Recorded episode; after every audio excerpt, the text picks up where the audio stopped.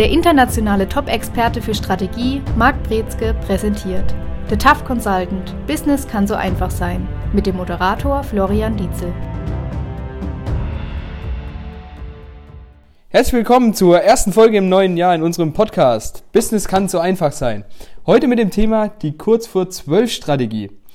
Wir gehen das Ganze etwas langsamer an im neuen Jahr. Zuerst einmal die Frage, ähm, wie strategisch war denn eigentlich so dein Jahreswechsel? Kann man den überhaupt strategisch angehen?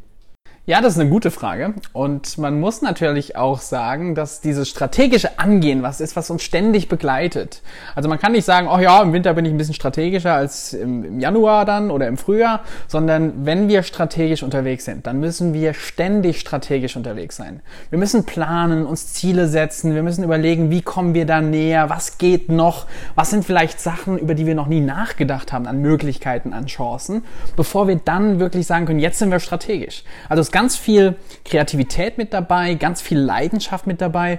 Und wenn ich jetzt beurteilen möchte, wie das war letztes Jahr und wie wir auch jetzt schon wieder unterwegs sind, bin ich sehr begeistert und auch sehr ja, muss ich sagen, selbst von so ein bisschen selbstverliebt fast. Ähm, wir sind strategisch unterwegs. Ja, wie, wie machst du das? Also bei vielen ist es ja so, das Jahr neigt sich dem Ende, Weihnachten steht vor der Tür, die Emotionen flachen ab, man ist ein bisschen müde vielleicht auch. Wie schaffst du es, über die Feiertage hinweg auch diese Leidenschaft aufrechtzuerhalten. Das ganz Wichtige dabei ist, dass man sich auf das konzentriert, was man wirklich möchte.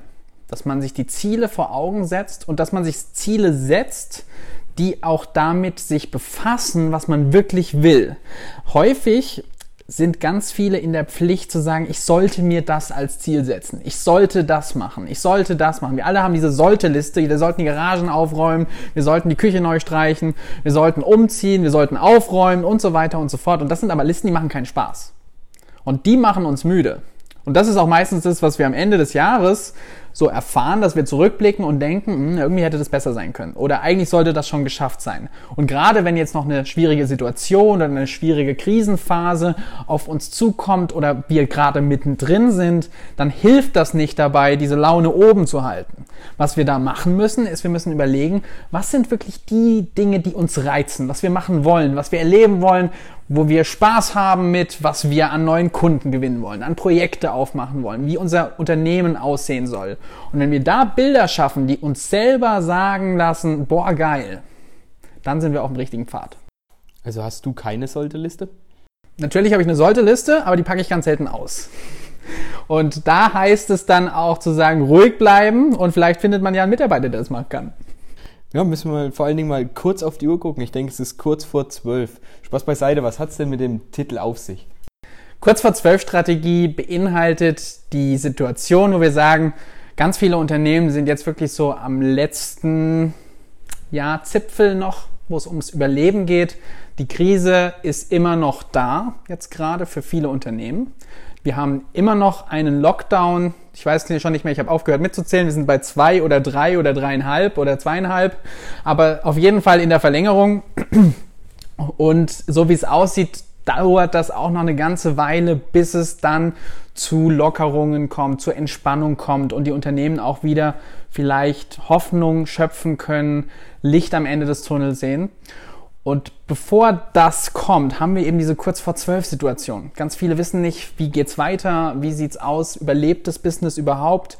Die Rede ist schon nicht mehr davon, dass wir fragen müssen, ob es die Unternehmen schaffen, sondern wie viele Insolvenzen werden wir haben, wie viele werden überhaupt überleben. Das ist im Moment schon so der Tenor, den man aus Verbänden hört. Und das ist natürlich dann die Frage, was kann ich jetzt machen?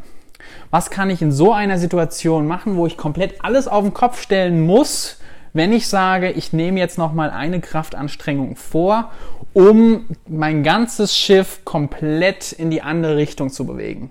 Und das ist die kurz vor zwölf Strategie. Mal eine ähm, heikle Frage zwischendurch, sage ich mal. Die Unternehmen, die jetzt wegsterben, du hast gesagt, es ist nicht mehr die Frage ob, sondern wie viele. Sind die ein Stück weit selber dran schuld? Da muss ich leider sagen, ja.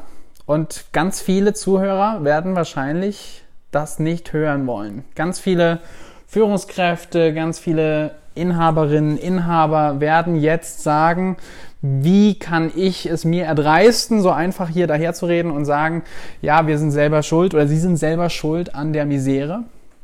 Natürlich ist es richtig, dass bestimmte Branchen wesentlich stärker betroffen sind als andere. Die Frage, die ich allerdings stelle, immer an der Stelle, wenn so ein Einwand kommt, warum gehen Sie nicht in eine andere Branche? Und das klingt hart. Das klingt nicht einfach und das ist auch mal so ein Schlag in die Fresse. Aber das ist mehr oder weniger das, was auch so diese kurz vor zwölf Strategie eben mit sich bringt, dass wir hart sein müssen. Wir haben Tough Consultant im Titel. Und das bedeutet auch, dass wenn wir sagen, es gibt Möglichkeiten, es gibt Wege, und dann zu sagen, na ja, aber das funktioniert nicht. Wir brauchen die Situation, dass wir sagen können, hey, ich bin verantwortlich für die Resultate. Und wenn ein Weg nicht funktioniert, dann gibt es einen anderen. Und ich bezweifle, dass jemand alles ausprobiert hat. Wenn ich dann bis halb zwölf gewartet habe und es ausgesessen habe bis dahin und habe ja dann nur noch eine halbe Stunde Zeit, also in einer Hauruck-Aktion das Ganze zu bewegen, funktioniert das überhaupt? Manchmal ja, manchmal nein. Also nicht immer. Es gibt um halb zwölf oder kurz vor zwölf vor allen Dingen keine Garantien. Häufig ist es so, dass hier ein letzter Aufwand, ein letzter Kraftakt nochmal ganz viel bringt und ganz viele Chancen eröffnet, die vorher nicht da waren. Aber es gibt keine Garantien. Das ist sowieso im Unternehmensleben so. Wir haben nicht die Möglichkeit, Erfolg zu garantieren, zu sagen, in der Zeit ist das und das immer zu erreichen. Es gibt nicht diese Formel. Es gibt diese, im Englischen heißen die Get Rich Quick Schemes, also diese Maschen, die versuchen uns zu locken, jetzt äh, von zu Hause aus jeden Tag 4000 Euro verdienen. Das waren so die klassischen Sendungen und Werbeausstrahlungen, E-Mail, Spam, was wir alles so erhalten haben. Wer hätte gedacht, dass diese Werbung irgendwann mal so richtig sein würde? Aber wenn wir sagen, wir haben jetzt die Möglichkeit, nochmal einen Kraftakt zu nutzen und wir können in uns diese Kraft abrufen, dann ist es es wert, das auch zu tun. Ja, hier möchte ich gerne einhaken, gerade ähm, die Kraft neu aufbringen. Ich denke, viele sind kurz vor zwölf schon ziemlich müde. Wie gewinnen diese dann auch den Ansporn, das Feuer nochmal zu wecken, nochmal Gas zu geben und doch den Karren aus dem Dreck zu ziehen? Es gibt letztlich zwei unterschiedliche Quellen für diese Sorte Kraftakt. Die eine Quelle ist Verzweiflung zu sagen, so geht's nicht weiter. Das ist der Tag, an dem das jetzt aufhört. Ich brauche was Neues. Das kann sogar so eine Art Ekel sein vor dem, was man alles jetzt erlebt hat und sagt, jetzt guckt man zurück, guckt aufs Konto und sagt, so geht's nicht weiter, nie wieder. Das ist eine Möglichkeit, diesen Kraftakt nochmal abzurufen. Und die andere Möglichkeit ist, dass man sieht, hey, wie cool kann es sein? Dass man sich anschaut, vielleicht erfolgreiche Modelle, erfolgreiche Personen, man hat vielleicht den ein oder anderen Mentor, bei dem man sieht, es funktioniert. Und das möchte man nachahmen. Und wenn man diese Situation hat und dann sagt, jetzt kann ich hier doch vielleicht was erreichen, wenn ich das und das probiere. Auch das ist eine Möglichkeit zu sagen, hey, das ist möglich, das geht tatsächlich dann auch hier den Schritt wagen und sagen, ich probiere es aus. Auch das ist die zweite Quelle für den Kraftakt. Ja, man hat ja dann eh nichts mehr zu verlieren, oder? Man kann es dann ja aus, ausprobieren im Grunde genommen, was man will. Man kann ja seine Kreativität dann ausleben, wenn man weiß, wenn es jetzt nicht klappt, klappt es eh nicht. Richtig. Häufig brauchen wir jedoch jemanden externes, der da nochmal so einen kleinen Tritt in den Hintern gibt und sagt, nein, du packst das und ja, es geht wenn wir diese Person oder diesen Einfluss nicht haben, die meisten Menschen sind dann, wie du es vorhin beschrieben hast, doch eher müde und schaffen es dann nicht, sich zu diesem Kraftakt aufzuraufen. Meinst du jetzt eine Person, die einen dann anspornt, die ich bezahle? Oder kann das auch eine Person aus dem privaten Leben, Alltag sein? Wer das ist, ist komplett egal. Kann alles Mögliche sein. Es kann auch ein schlecht geschriebenes Zitat auf Facebook sein, was man gerade sieht, oder auf Instagram oder sonst wo da will man dann schauen, wenn man es schafft, doch zu sagen, nein, so nicht mehr. Oder, ah, es geht doch. Dass man hier sagt, ich mache jetzt einen Schnitt, ich vergesse all das, was war, ich vergesse, dass es kurz vor zwölf ist und ich konzentriere mich jetzt auf das, was ich weiß, auf das, was ich kann und wohin ich will. Ist es nicht einer der wichtigsten Faktoren, dass man das versucht auszublenden, um sich den Druck ein Stück weit zu nehmen? Oder braucht man den Druck tatsächlich? Der Druck kann so ein bisschen funktionieren wie so ein Anlasser im Auto. Den braucht man, dass der Motor läuft. Dann darf ich aber nicht weiterhin die Bremse gedrückt halten, sondern irgendwann muss ich dieses Pedal loslassen und sagen, jetzt ist der Gang drin und ich kann Gas geben. Genauso funktioniert das auch mit der Strategie. Ich brauche diesen Druck häufig, bis ich sage, jetzt nehme ich mir die Zeit und entwerfe so eine Strategie. Ich darf mich aber für diese strategische Planung, die Analyse und die Zielsetzung nicht damit befassen, was gerade alles schief läuft. Davon gibt es mehr als genug. Das würde mich paralysieren und würde mir den Blick rauben, dass ich wirklich das sehe, wo ich hin möchte, sondern dann muss ich mich frei machen von der Ist-Situation und wirklich auf Soll-Zustand denken. Wenn ich schon beim Soll, kann ich beim Sollzustand überhaupt schon Fehler machen? Ja, wenn der Sollzustand mich nicht begeistert, wenn ich zu klein denke oder darüber nachdenke, was ich letztes Jahr erreicht habe und da in diesem Rahmen weitermachen möchte, dann bin ich schon falsch abgebogen. Dann nochmal ein anderer Punkt, der mich äh, stark interessiert schon. Wir haben die Situation, es ist kurz vor zwölf ist die Stunde Null, wie auch immer man das nennen mag, also die, die 12 Uhr überhaupt erreichbar oder wird der Bereich vor 12 einfach nur immer kleiner? Wir haben da jetzt die Frage, worüber unterhalten wir uns genau? Stunde Null ist nochmal was anderes. Es kann sein, dass 12 Uhr dann die Stunde Null ist für den Neuanfang. Das ist dann die Möglichkeit, dass wir sagen, kurz vor zwölf ist, bevor es zu spät ist. So sagen wir das eigentlich.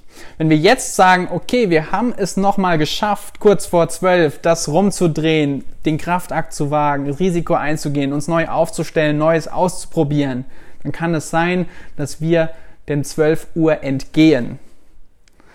Wenn wir es richtig machen, erreichen wir 12 Uhr nie, sondern dann ist es die Stunde Null für unseren Neuanfang. Perfekt, natürlich.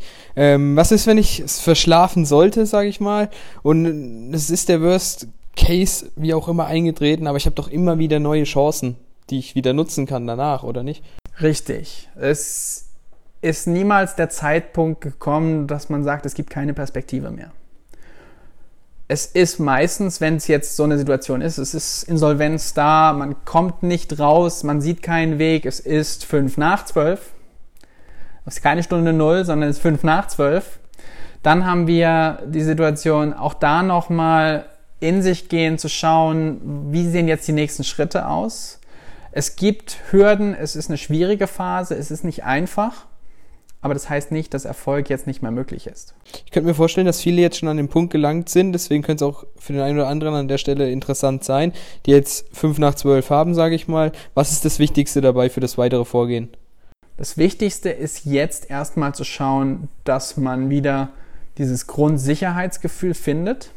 Also gerade wenn Leute Jobs verloren haben oder wenn sie das Unternehmen verloren haben, wenn sie eine neue Position suchen, dann haben wir die Situation, dass die nicht in oder häufig nicht die Orientierung haben, hey, ich habe genau das gesichert, was ich alles brauche bis nächsten Monat.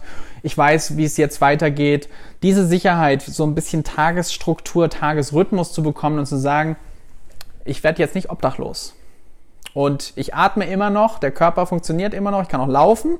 Das ist schon mal ein guter erster Schritt.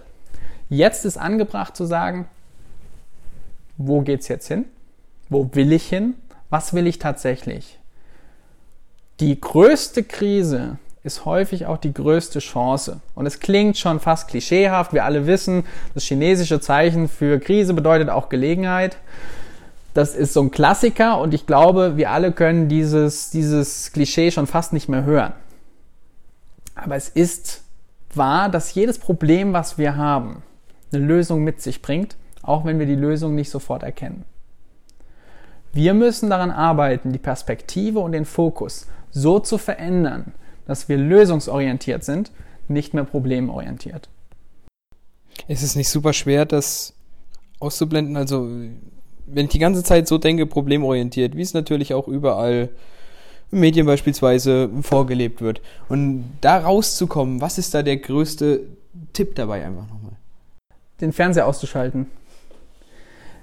Handy raus, keine Nachrichten angucken, 14 Tage selbst Nachrichtenquarantäne sich verordnen und sich nicht damit beschäftigen, was alles schief läuft. Auch nicht sich selbst Vorwürfe zu machen. Ich habe vor ein paar Minuten gesagt, Sie sind schuld an Ihren eigenen Ergebnissen. Das lässt man sich ganz gerne gefallen, wenn man erfolgreich ist, aber wenn es gerade richtig schief gelaufen ist, dann klingt das erstmal schlimm. Wie ein Angriff. Wie ein Angriff, wie nochmal das Salz in die Wunde zu tun. Das ist nicht das Ziel hier, sondern es geht darum zu erkennen, es spielt gar keine Rolle, ob ich das war oder nicht. Im Gegenteil, gut, ich war das, das bedeutet, ich kann jetzt auch was anderes machen. Wenn ich sage, das ist nicht meine Schuld, dann werde ich immer nach anderen Ausreden suchen, dass irgendwas nicht funktioniert. Und ich gebe meine komplette Macht ab. Was ich aber suchen muss, ist die Möglichkeit, Macht zu ergreifen. Und ich kann es erst machen, wenn ich die Verantwortung übernehme für die Resultate in meinem Leben. Super. Um nochmal auf den Titel zurückzukommen, die kurz vor zwölf Strategie. Ist das jetzt eine Strategie, die ist fix für jedermann? Oder ist das was Individuelles? Es ist natürlich immer individuell. Also es gibt keine Schema F-Strategie, die immer in allen Situationen funktioniert. Jeder Mensch, jedes Unternehmen, Mann, Frau, was auch immer, jede Person hat eigene Ressourcen, Talente, Möglichkeiten, Chancen, Bekanntschaften, Stationen im Leben, die man nutzen kann. Und wenn wir ein Inventar aufbauen, im Januar wird ja auch häufig Inventur gemacht. Da ist es die beste Zeit, jetzt auch mal Inventur mit sich selber zu machen, mal zu gucken, hey, was haben wir für Möglichkeiten? Was sind denn für Ressourcen da? Was sind denn vielleicht doch für Möglichkeiten, die ich habe? Stärken? Welche Stärken haben die Leute um mich? Welche Dinge laufen denn gut gerade? Auch da gibt es bestimmt einiges. Und wenn man da Inventur macht, dann stößt man häufig auf die Kreativität, die wieder den Funken Motivation gibt für das nächste Unterfangen, fürs nächste Projekt und dann auch für den nächsten Erfolg. Ist es bei dieser Inventur auch wichtig, Dinge wegzuwerfen? Ganz wichtig. Vor allen Dingen Sorgen, Ängste und schlechte Gewohnheiten. Das wären so meine Top 3. Natürlich gilt auch hier, gibt so ein schönes Buch, ich habe gerade den Namen vergessen, wo es ums Aufräumen geht, war ein riesengroßer Bestseller. Ähm, Kondo war der Name von der Japanerin, die das, glaube ich, geschrieben hat.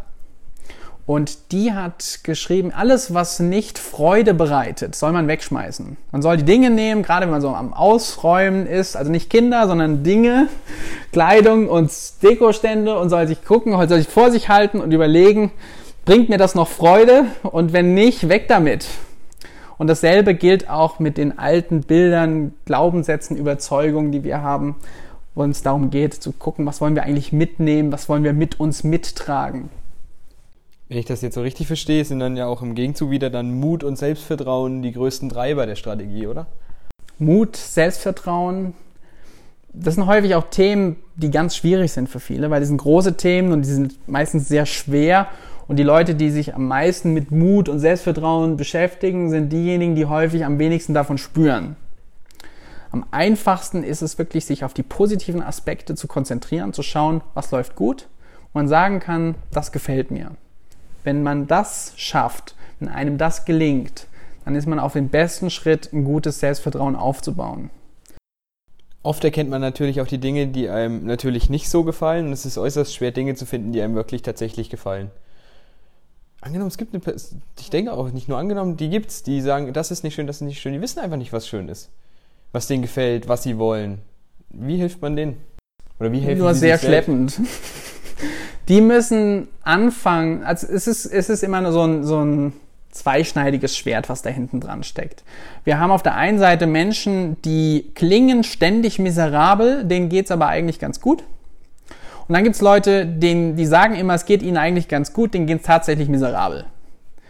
Der Unterschied zwischen den beiden ist, was ist der, der Wunsch oder was sind die Wünsche, die Standards, die die für sich selbst haben und was denken die über diese Standards und Wünsche nach.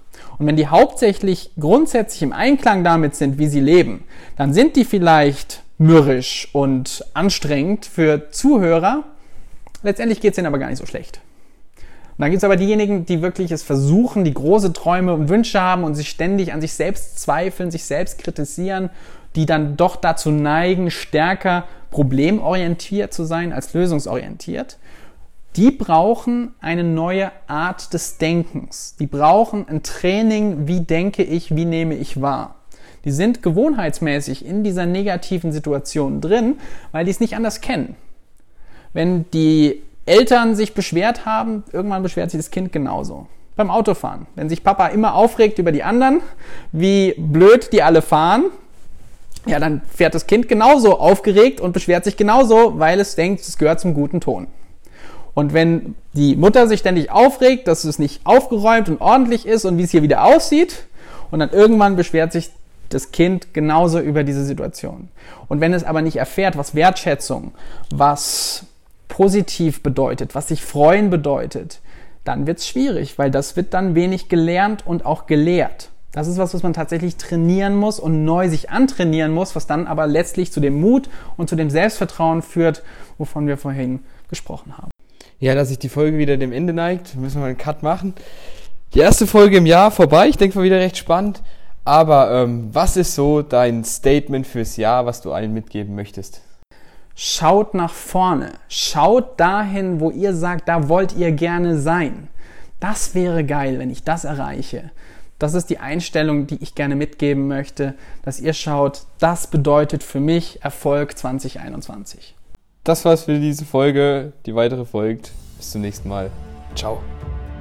Das war The Tough Consultant. Business kann so einfach sein. Für mehr Infos besuchen Sie uns auf www.markbrezke.com. Für Fragen, Wünsche oder Anregungen schreiben Sie eine E-Mail an team@markbrezke.com.